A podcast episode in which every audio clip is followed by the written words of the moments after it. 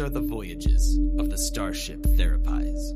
Its continuing mission to explore strange inner worlds, to seek out new insights and new realizations, to boldly go where no one has gone before.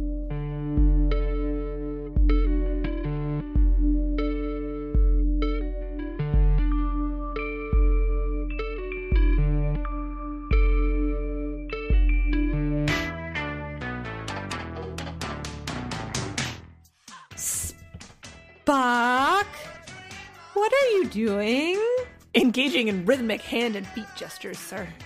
Are you dancing? Yes, computer. Spock's retro rad 80s playlist. Captain, you needed something, I presume? Uh, uh, uh, uh, Sir? I, th- I think I, I think I'm speechless. That's a first for you. I was, I, I, I was, Sh- should we just like do our intro, take it from the top? I, okay. Greetings, friends, and welcome to another voyage on the Starship Therapise. I'm Larissa Garsky, licensed marriage and family therapist, writer, researcher, and Spockian first officer, and 80s music aficionado. Huh. I, I, I'm I'm Justine Maston, LMFT, yogini, writer, researcher, and captain of this particular ship. Welcome aboard. Just a reminder to the listeners at home that just because we are therapists does not mean that we are your therapists, unless, of course, we are your therapists. This podcast is for the purposes of education and humor and is not intended to replace seeing your own therapist. Yes, well said, sir. Now, I believe you had something to speak with me about? No. I mean, yes. I mean, Spock, how did I not know you were so into 80s dance music? You never asked. Mm, Okay, but throughout our many years together, Many long, beautiful years. you never mentioned your 80s culture love, not once. We've watched tens of thousands of 80s films. That feels like a bit of an exaggeration, sir. Well, at least tens of 80s films together, and each time it was like pulling teeth. How could you not tell me there were some parts of the 80s you loved? When, you know, all I've ever wanted is to share this part of my childhood with you and have you enjoy it.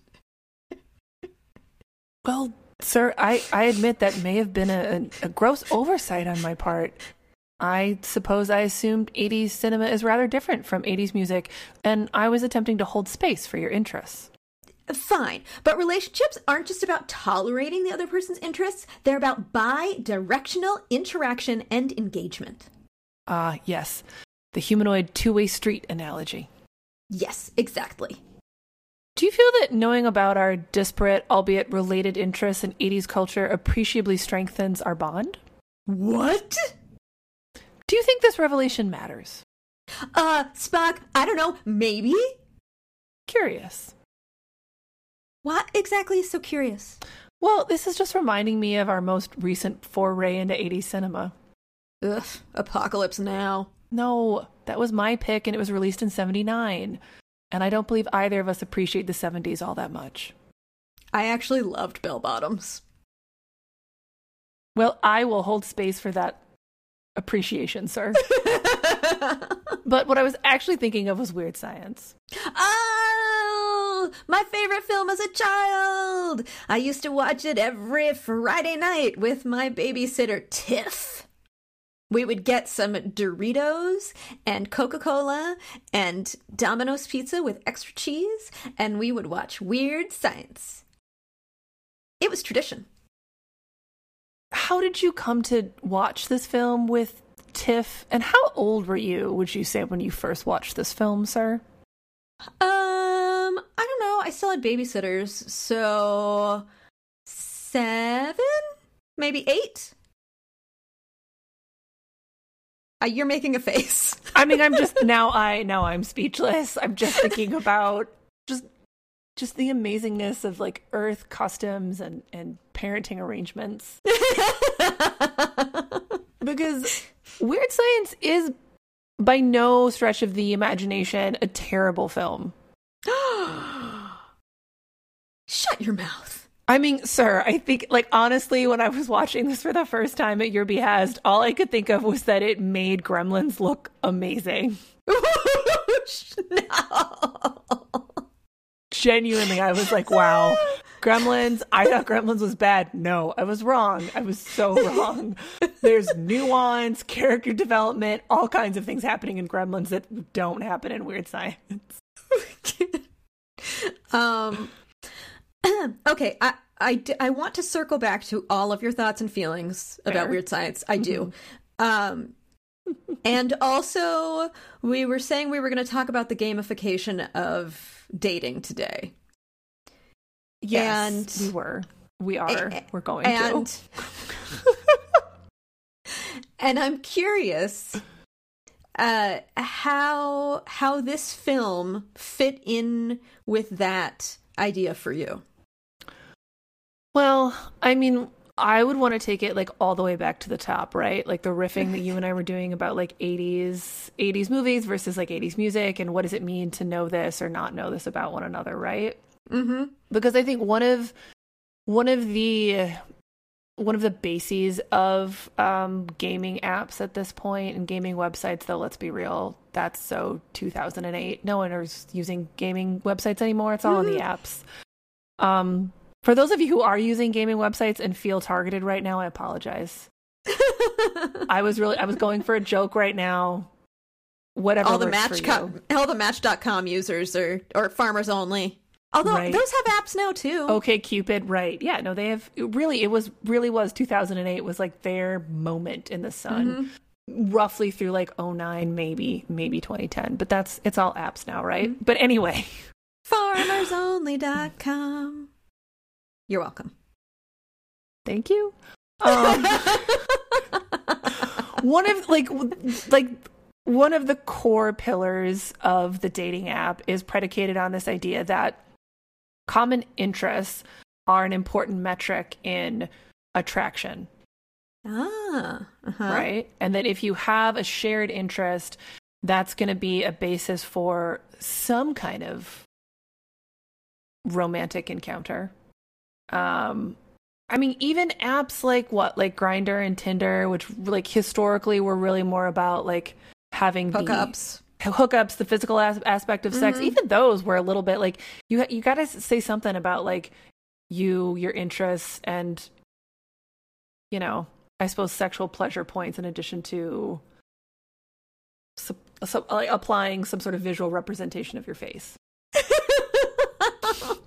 Well sure you got got to make sure that you are compatible for the activities which you want to engage in Right, but I suppose that's my point that I, I would push up against all of that. This idea that compatibility is based on uh, your face and your interests. so what is compatibility actually based on I mean, that is the question, isn't it? okay so that that fully brings us right on back to weird science It does. it fully does bring us right on back to weird science, right? Because the the all right, so the idea of weird science is that we these two these two cisgender white teenage boys whose lives I mean, they feel very hard to them, okay? They're not aware of the ways that privilege is working for them. At this point, Gary Wallace, played by Anthony Michael Hall, and Wyatt Donnelly, played by, ooh, I'm sorry, friend, Ilan Mitchell Smith. Maybe I got that right. Probably I didn't, Ilan. i don't think he worked again No. Ooh, I wikied him though. Um, Oh, yeah? And apparently he's now a professor of um, Oh. medieval history slash literature and is involved in writing critical pieces on the tabletop gaming industry. oh my god I know.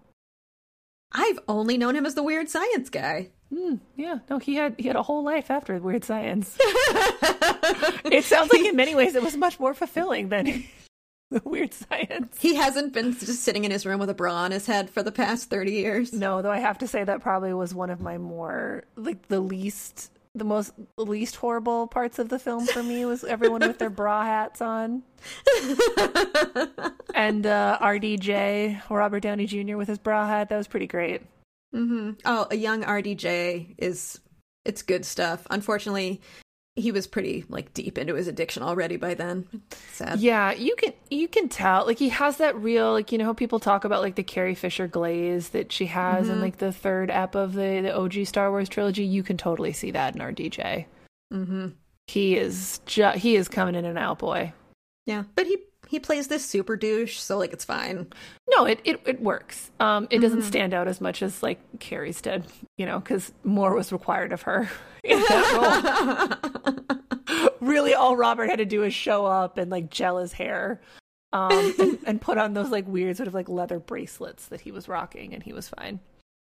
Uh such great outfits. But anyway, how does this relate? Okay, so Gary and Wyatt, they're they are like these sad white cisgender nerds, and they just want a girl to talk to them. And yes, the film begins with the total objectification of the girls' gymnastics team friends.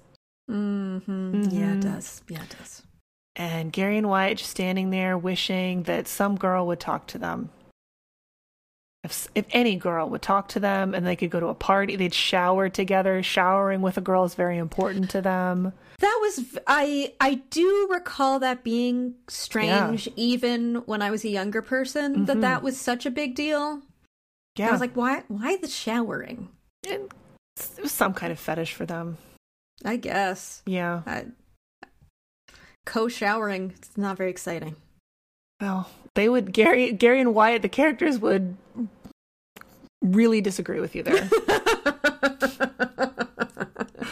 so anyway, they go home and they're hanging out one night. What Gary's sleeping over at Wyatt's because his parents are away and they're prepping for his like douche military brother Chet. Chet! Uh, a young Bill Paxton. I will say that like Chet was also one of the least horrible parts of the film. That's so funny because as a kid, I fucking hated him. Oh yeah, because, he's terrible. Because, you know, I was so identified with, with these nerd boys Mm-hmm. that I was like, Chet's mean. Why can't he leave Gary and Wyatt alone? Huh? Mhm. Huh? Um, who knows? It seemed like Chet had some issues with toxic masculinity that he needed to work through. Uh, this entire movie has problems with toxic masculinity. It's true. Chet was really focusing on the violent aspect of it. Mm-hmm. Yeah, and uh, so ever since you uh, told me how much you hated this, which was quite recently, uh, Fair. uh, I've well, you said something about how if if these dudes were alive and real today, they would have started Gamergate, and I was like, I you know what? that. Yeah, I did. hmm They would be incels. Yeah. I think Yeah. that is possible. Uh huh. And that is that is gross and creepy and kind of ruins my childhood. I'm sorry.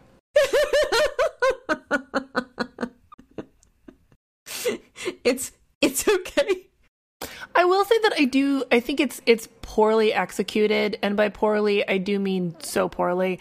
Um, but I do think the end of the film does attempt to redeem them in a way, um, and offer an alternate approach to sex, sexuality, romantic connection. Uh, it does a real a real bad job, um, but it it tries. But we're you know what we're gonna just put that to the side because what we need to focus on right now is the the worst part of an admittedly bad film, which is Gary and Wyatt getting together using Wyatt's supercomputer that he was gifted for his birthday. I don't know mm-hmm. what his parents do. They must they must make a lot of money. Yes. Yes. So they get together and Gary has this great idea that we are going to because they're hanging out and they're walking watching Frankenstein. Yes. And Gary gets the idea that we are going Or to Or I believe it was Bride of Frankenstein. Yeah, I know you're right. It is. It's Bride of Frankenstein. Touche. Um, that Gary gets the idea that we need to. We're going to build a, a super a supercomputer algorithmic model of a woman, and his friend Wyatt is like, "Well, that's dumb, Gary." And Wyatt doesn't say that for all the reasons that you might think it's dumb, right? Um, it's insensitive. It defeats the purpose of having a real interpersonal connection with another human being. No, no. Why it says it's dumb? Because we would never be able to make her real life. So what would be the point? so then they, they go on the computer, and of course it starts where you think it is. They like play with boob size. Mm-hmm. Mm-hmm. No, no bigger than a handful. Bigger than a handful, you strain your thumb. God, you started watching this film when you were seven. Maybe eight. Uh, the '80s were so. Friends, if you are if you are younger than forty ish, um, you you may not remember films of the '80s. Um, I just want to give you just this brief overview that parenting in the '80s looked a lot different than um, than later parenting. Uh, that the, there was really no care about ratings, and the rating system was much different then than it is now. Um, so, a- am I letting my parents off the hook about this? I, I mean, Hard, hard to know. hard to know. but it um and I want to say it was a social norm generally speaking, although lots of the kids that I hung out with were not allowed to watch the movies that I watched. And when they came to my sleepovers, I have this very distinct memory of this friend of mine who was not allowed to watch the movie we were watching, and she went and sat in the other room. Wow, she was an obedient child. I know. Like I definitely encountered it was mostly video games. I could pretty much watch whatever I wanted Mhm. except The Simpsons and Bugs Bunny because that was too violent. Um but Last the Mohicans for a 7-year-old was like totally okay. Oh, scalpings. Good, good. Right. Well, it was, you know, it was, I think my parents felt that it was um, historical and that it was art and that we could discuss it, whereas Bugs Bunny and The Simpsons were neither of those things. I think that the fullness of time has shown that that was incorrect and that I should have been able to watch all three of those pieces of of, uh, of media. But um, regardless, I was mostly trying to sneak video game access. But yeah, props to I guess your friend who was just so obedient that she was like, "No, I'm not gonna, Mhm. not gonna watch this this film." And funny, she's a professor now too. I feel like Full we circle. could take such a deep dive. Um, but we actually have to talk about weird science.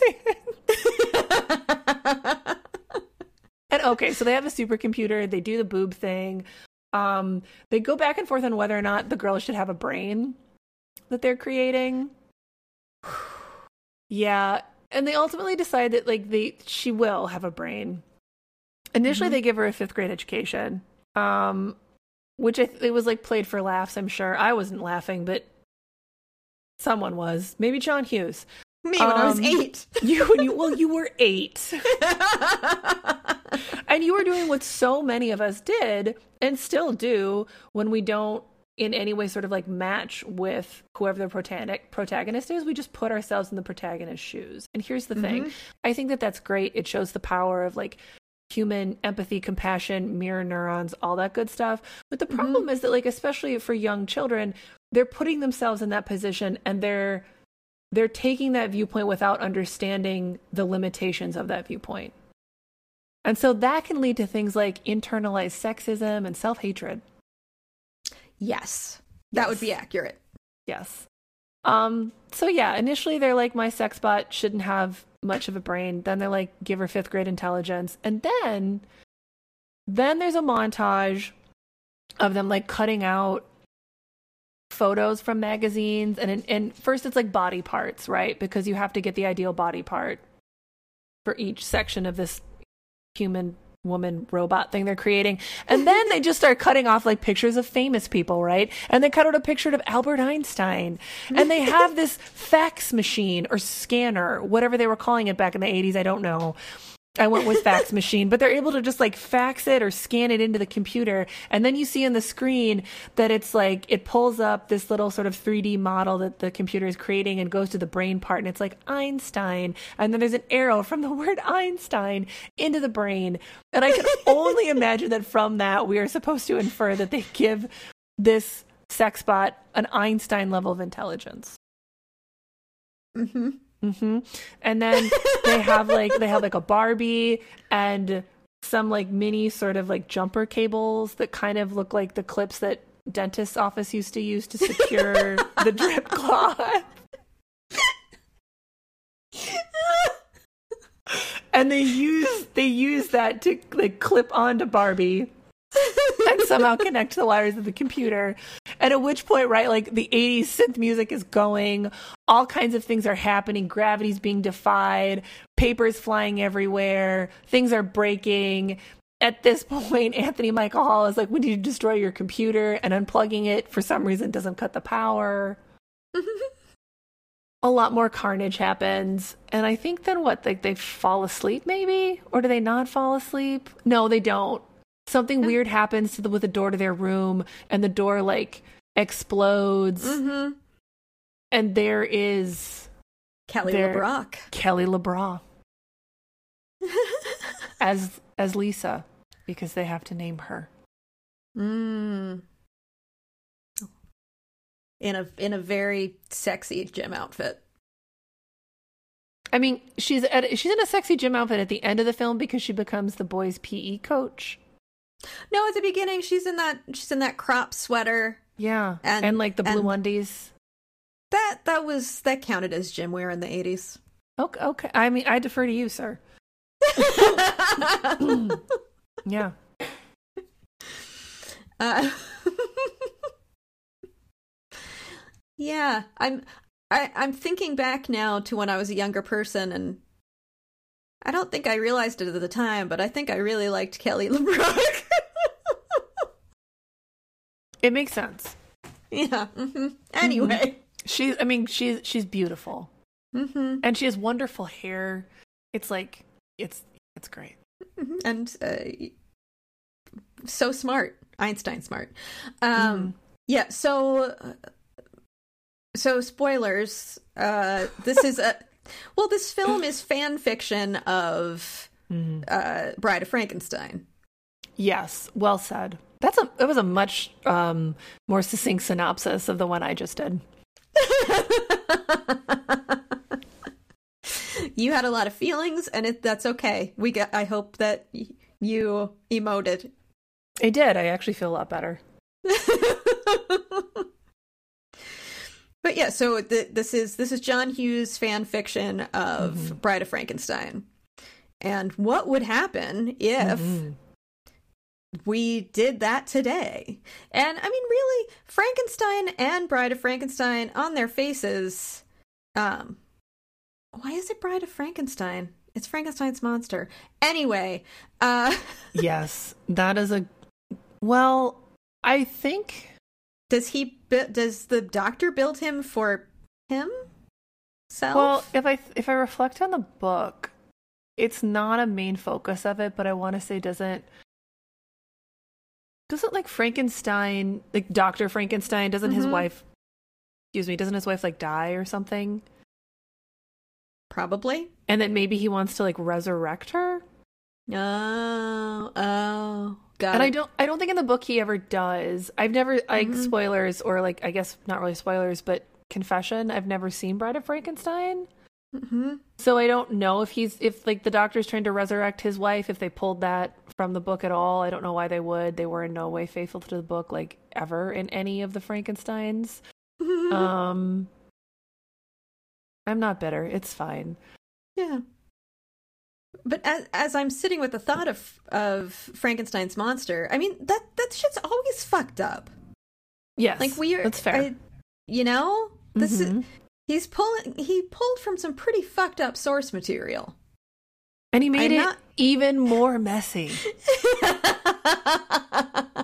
At least initially, because it does seem like with within the first like I don't know twenty, no, not even really, more like five to ten minutes. That um, what Lisa is what they name her, Kelly LeBrock, Mm-hmm. LeBrock. I just want to call her LeBrock, but that's not right. It's LeBrock. Um, uh, LeBra, if you know what I'm saying. Eh? Mm. Eh? in the first like five to ten minutes that she's around, they make it does seem like maybe the way the movie's going is it's just going to be. Uh, I don't know, an 80s softcore porn, and they're just going to have a three way or something.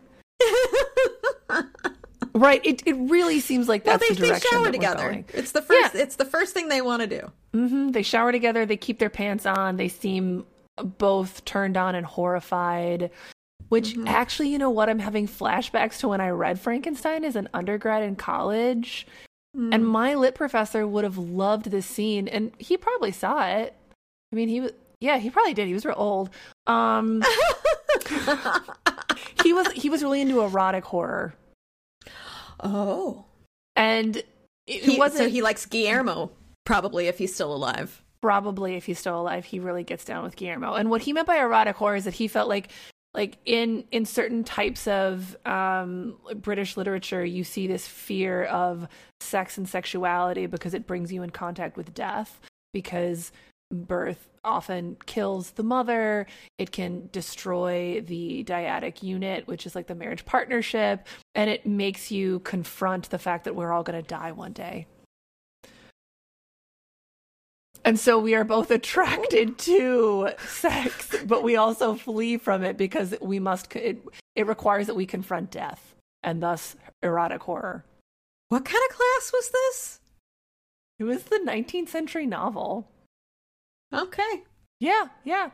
Um. So anyway, like he would have loved the fact that they keep their pants on and are both like really titillated, but also horrified because erotic horror. Yeah, proves his point. It really does. Maybe he wrote a paper.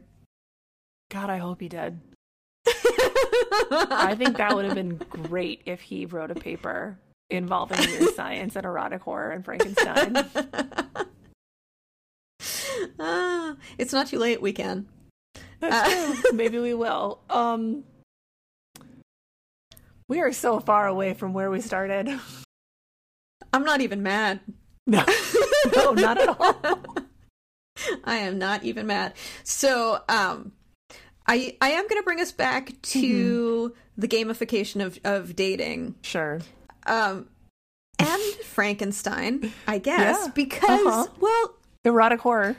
yeah, well, because uh, just because we have the technology now doesn't mean we haven't been trying to find and create The perfect sexual romantic partner for generations. Right. It's Right. been this, you know, this not just subtext, but in text. And Right. it's become such a part of the social consciousness that, you know, now that we have these apps to, in a way, create our perfect partner, Mhm.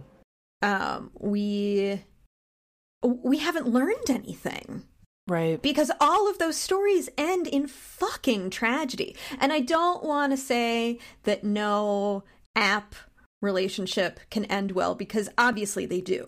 Right. Of course.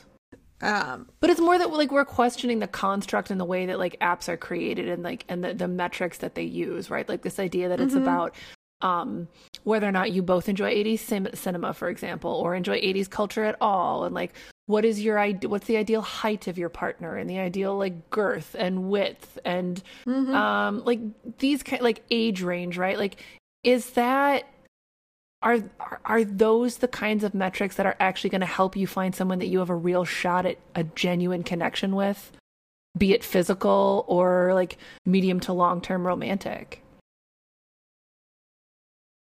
I don't know. I don't know either and i think yeah. like both like gary and wyatt like they make the mistake that like we are continuing to make this time via apps of thinking that sure that matters sure that's going to be this deciding factor and yet what actually ends up happening between the two of them and kelly lebrock is that she becomes this kind of like sexual spirit guide big sister Yeah. Hmm. You know that like all these Yeah. things that they thought that they wanted and that they were looking for and that would turn into this ideal partner like she's not their ideal romantic partner she's like neither one of them end up with her in the end mm-hmm. she but eh, and yet but she does take on this role that is important they have a meaningful relationship with her Yeah, but uh, essentially they abandon their creation, yeah much like Dr. Frankenstein.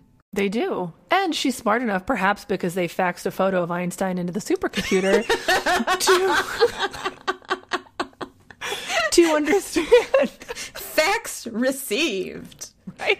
To understand that like that's the point. Like she she very much i mean the, especially the way that i think kelly plays it right? Like she she plays the character as understanding her role much better than the boys do she understands that it's not about them having some kind of relationship sexual or otherwise it's Mhm. about her helping them learn how to have genuine meaningful interactions Mm-hmm.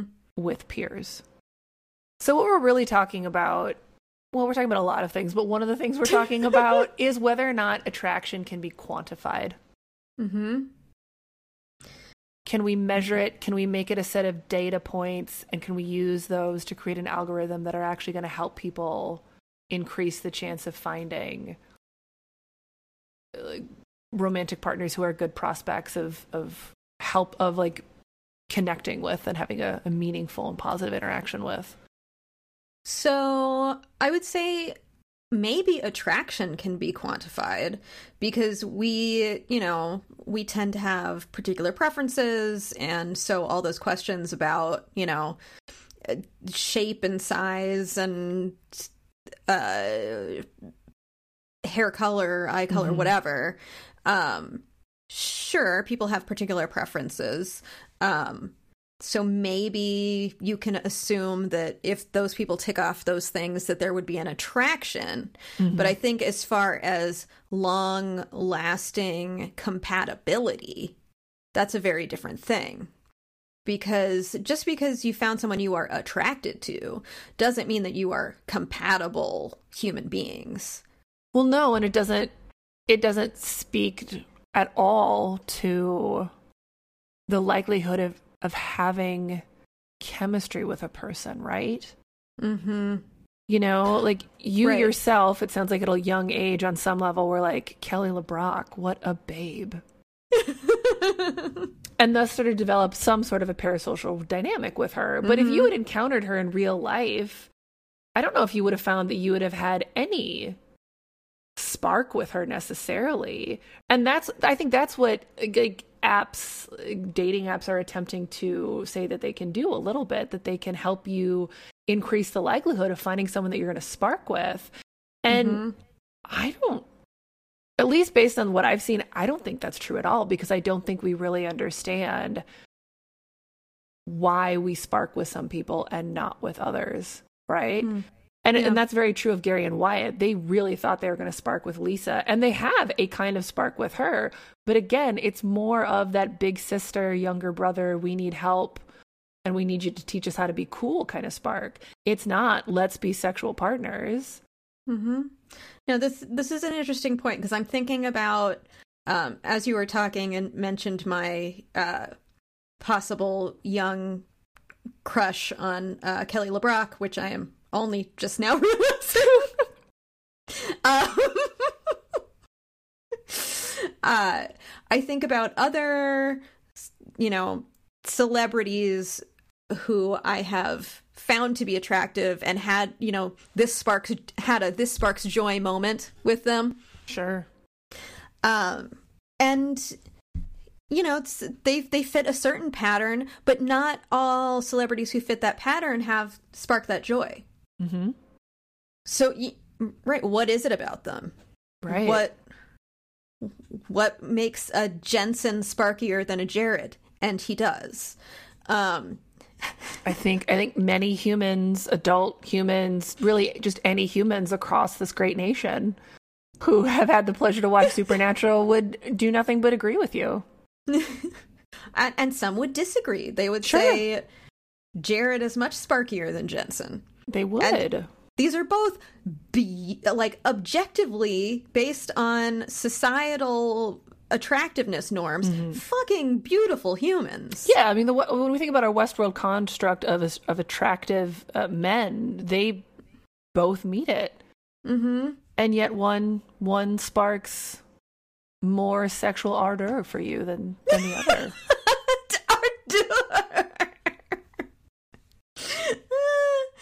this topic is great. Uh, you know, I didn't think I would feel this way, but I'm actually really glad that uh, we've watched Weird Science.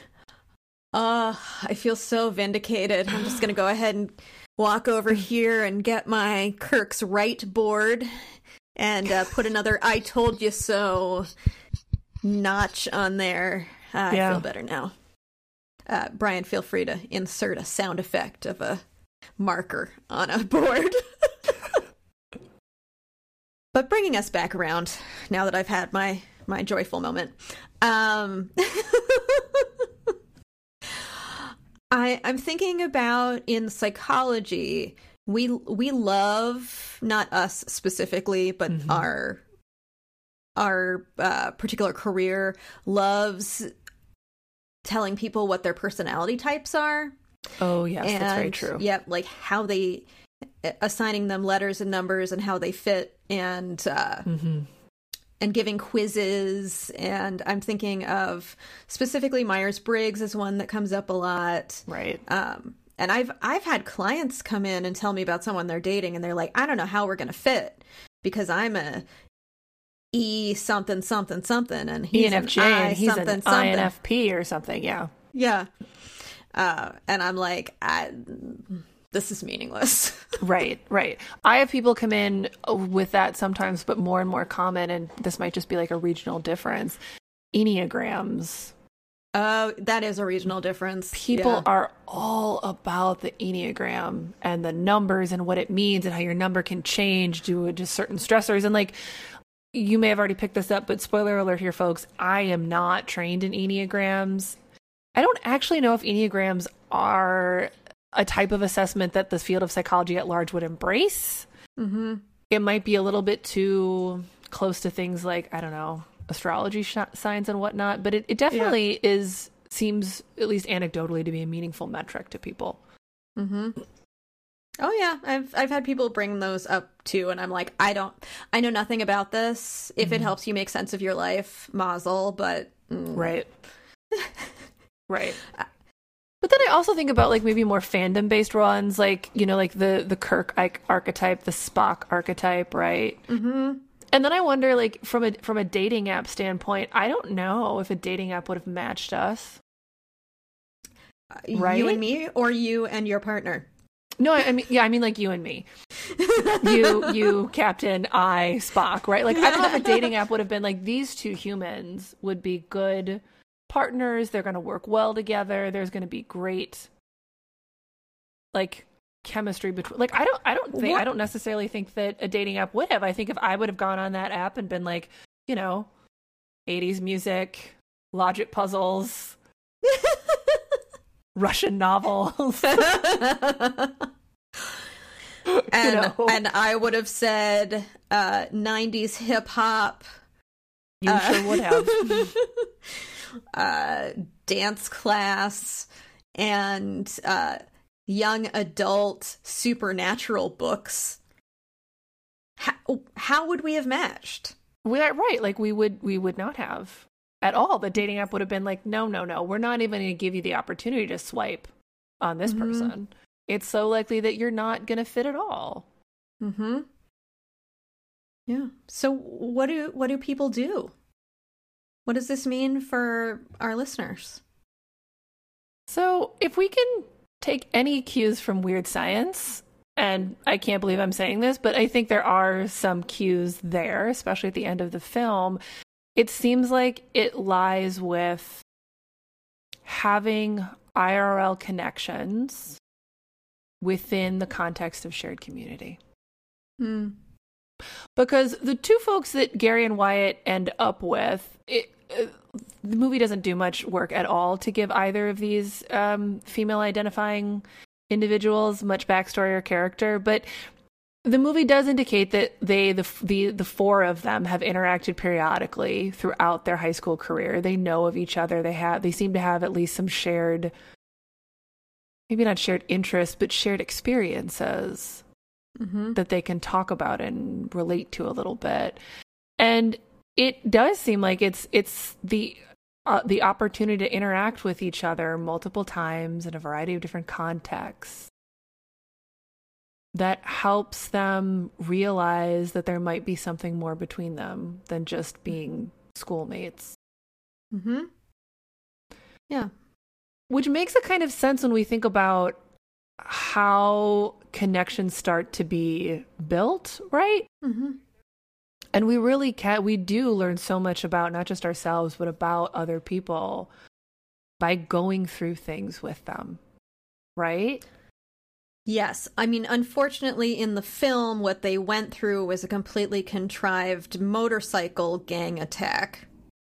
Um, Sure, but prior to that, it was a very realistic depiction of parties in the 80s, which was set up by our Einstein level of intelligence fembot played by Kelly LeBrock. That's true.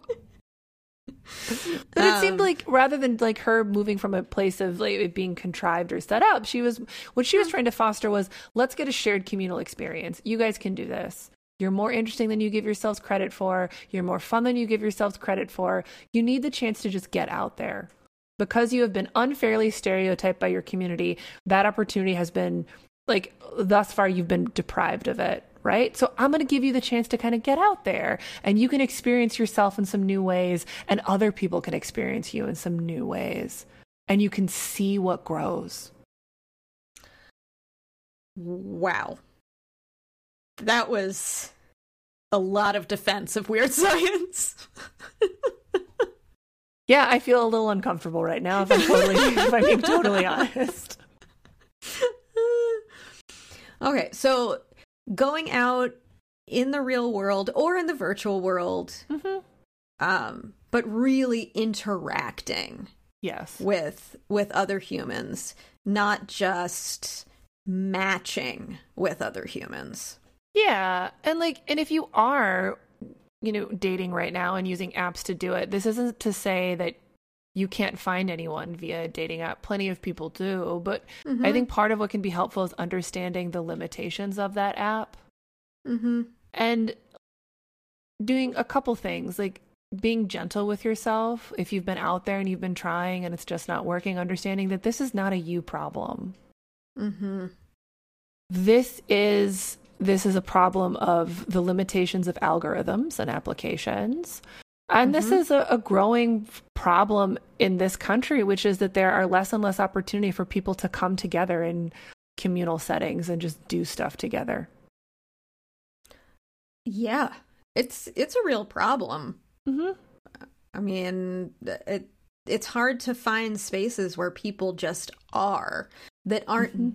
bars, which right generally speaking, a bar is not a great place to make a long-term emotional match. It might be a good place to make a short-term sexual match. sure Um, or to enjoy a, a plate of vegan nachos sure, sure. Uh, with Kelly LeBrock. well that's your fantasy my fantasy just involves vegan nachos and and i don't know war and peace probably Picture it. Spock sitting at a bar eating vegan nachos, reading War and Peace. A, a handsome stranger approaches. Spock says, "Please go away. I meant I've had a good part." um, I think something else about apps that we haven't talked about that's important to remember is um, that they a the purpose of apps and websites and all this stuff is to make money. Yes. hmm They they are a part of capitalism. Yes.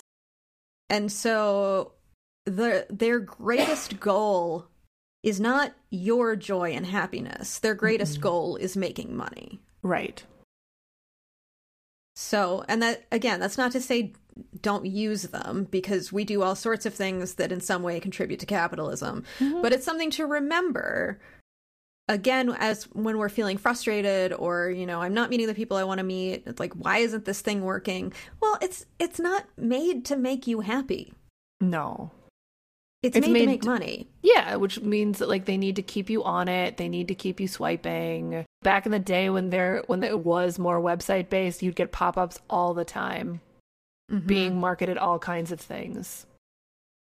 And again, like that was how the website, the creators of the website really made their money. It was like driving driving content there and then being paid to by advertisers to market things to you. mm-hmm. Be it products, people, or some combination of both. Mm-hmm. Yeah. So, ga- dating as a game. Mhm. Uh, uh, do you feel like people want to win at dating?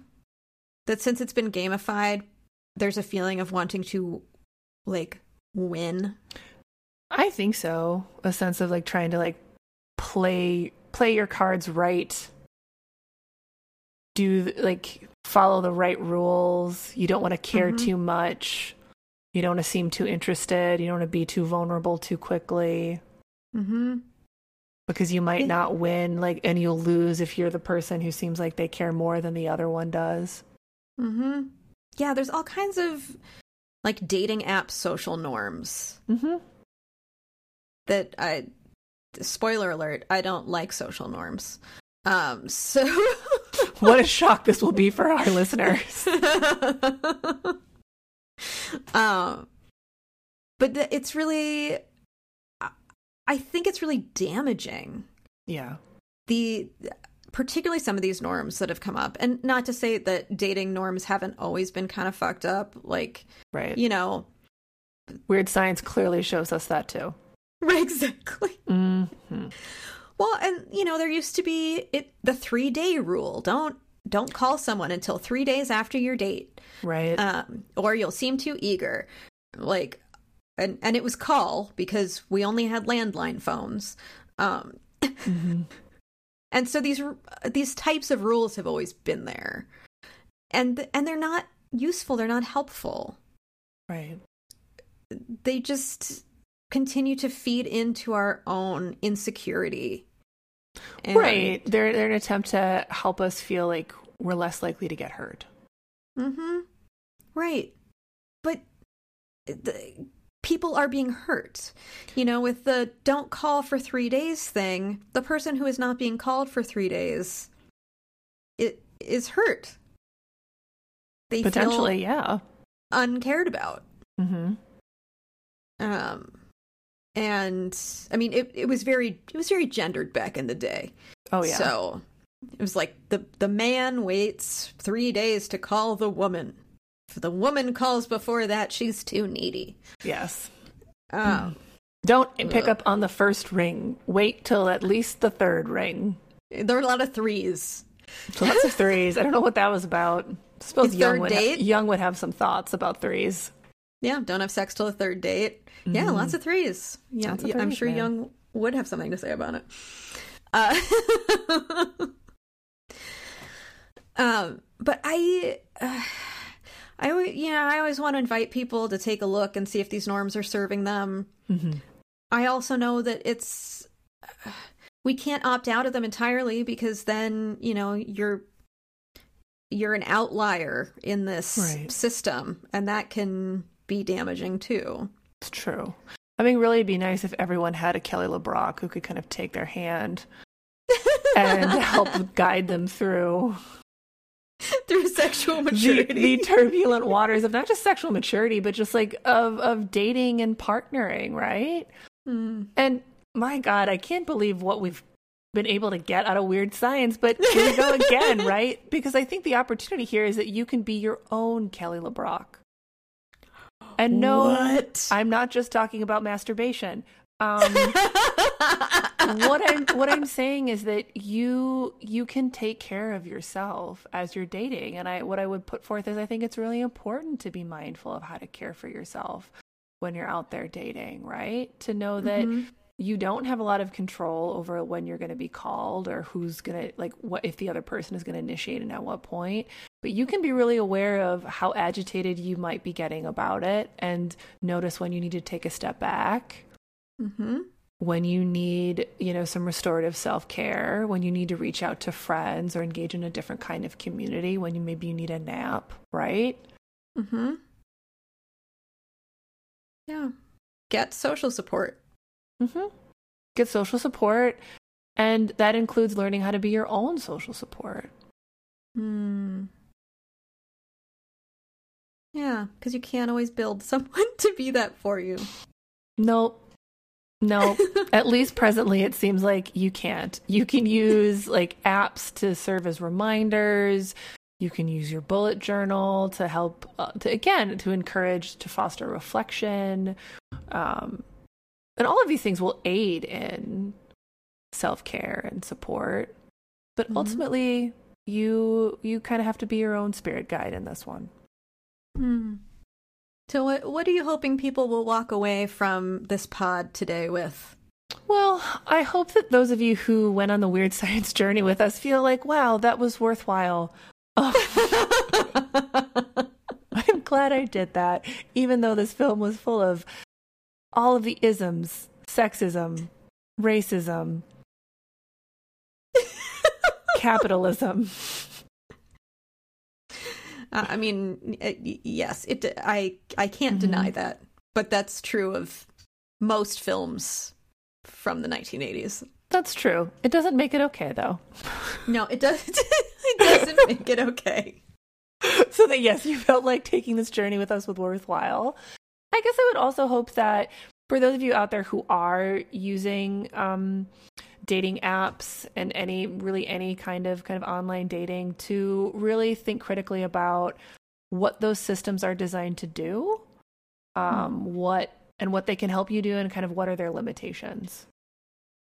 As an Mhm. invitation to think about setting reasonable expectations for yourself and being gentle with yourself around those expectations. And being gentle with yourself around the fact that it is hard and frustrating to meet someone, and that while there are many apps that are supposed to make it easier and simpler, the reality is that it doesn't really seem like we have a, enough of an understanding about what is going to foster lasting and meaningful connection for an app to be able to really be helping you find someone who's more mm-hmm. likely to spark that for you. Yeah, humans are more complicated. We are. And, you know, and then also kind of looking for opportunities to have IRL interactions with people. Not necessarily of like a dating or romantic nature, but just to kind of be like wake up and be aware to all the different kinds of opportunities for interaction that are being put in front of you. And maybe to even reconceptualize dating as another opportunity to have an interaction with someone.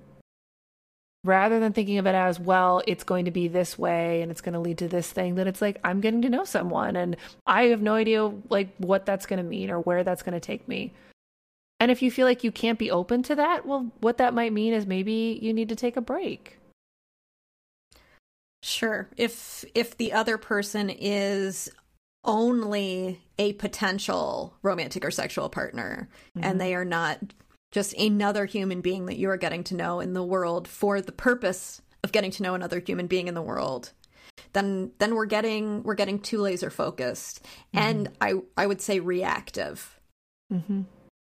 then we're not coming from a place of calm where we where we are choosing where we are being mindful and making choices but we are being reactive and you know almost lashing out like this this person needs to be my partner Mm-hmm. And and Uh. honestly, like you may have some very good. I don't want to use the word good because I don't love that word, but like it may make complete sense that you're at that place right now. Like maybe you've been doing this for a long time. Maybe you've moved to a new city. Maybe you're feeling so lonely, and this feels Mhm. so hard and so big, and you just want it to work already. mm-hmm. And of course, you feel that way. And yet, you know, Chet online, who seems to like fishing and online boxing. I mean, Chet Chet can't really meet that need for you right now. no chet can't change the fact that you have left a place that you loved with the people that you cared about and that things are hard right now chet can't Right. fix that Nope. Only you can fix that. So, what that means is you have already matched with yourself. What? How can you be the best partner to you? Tune in next time, folks. We're going to answer that question. All joking aside, um, you are so empowered to be the best partner to you in so many ways. Not in not in every single way. We would never say that, but as far as managing your own self-care, whether you're in a relationship or not, only only you can take the lead in that. Mhm.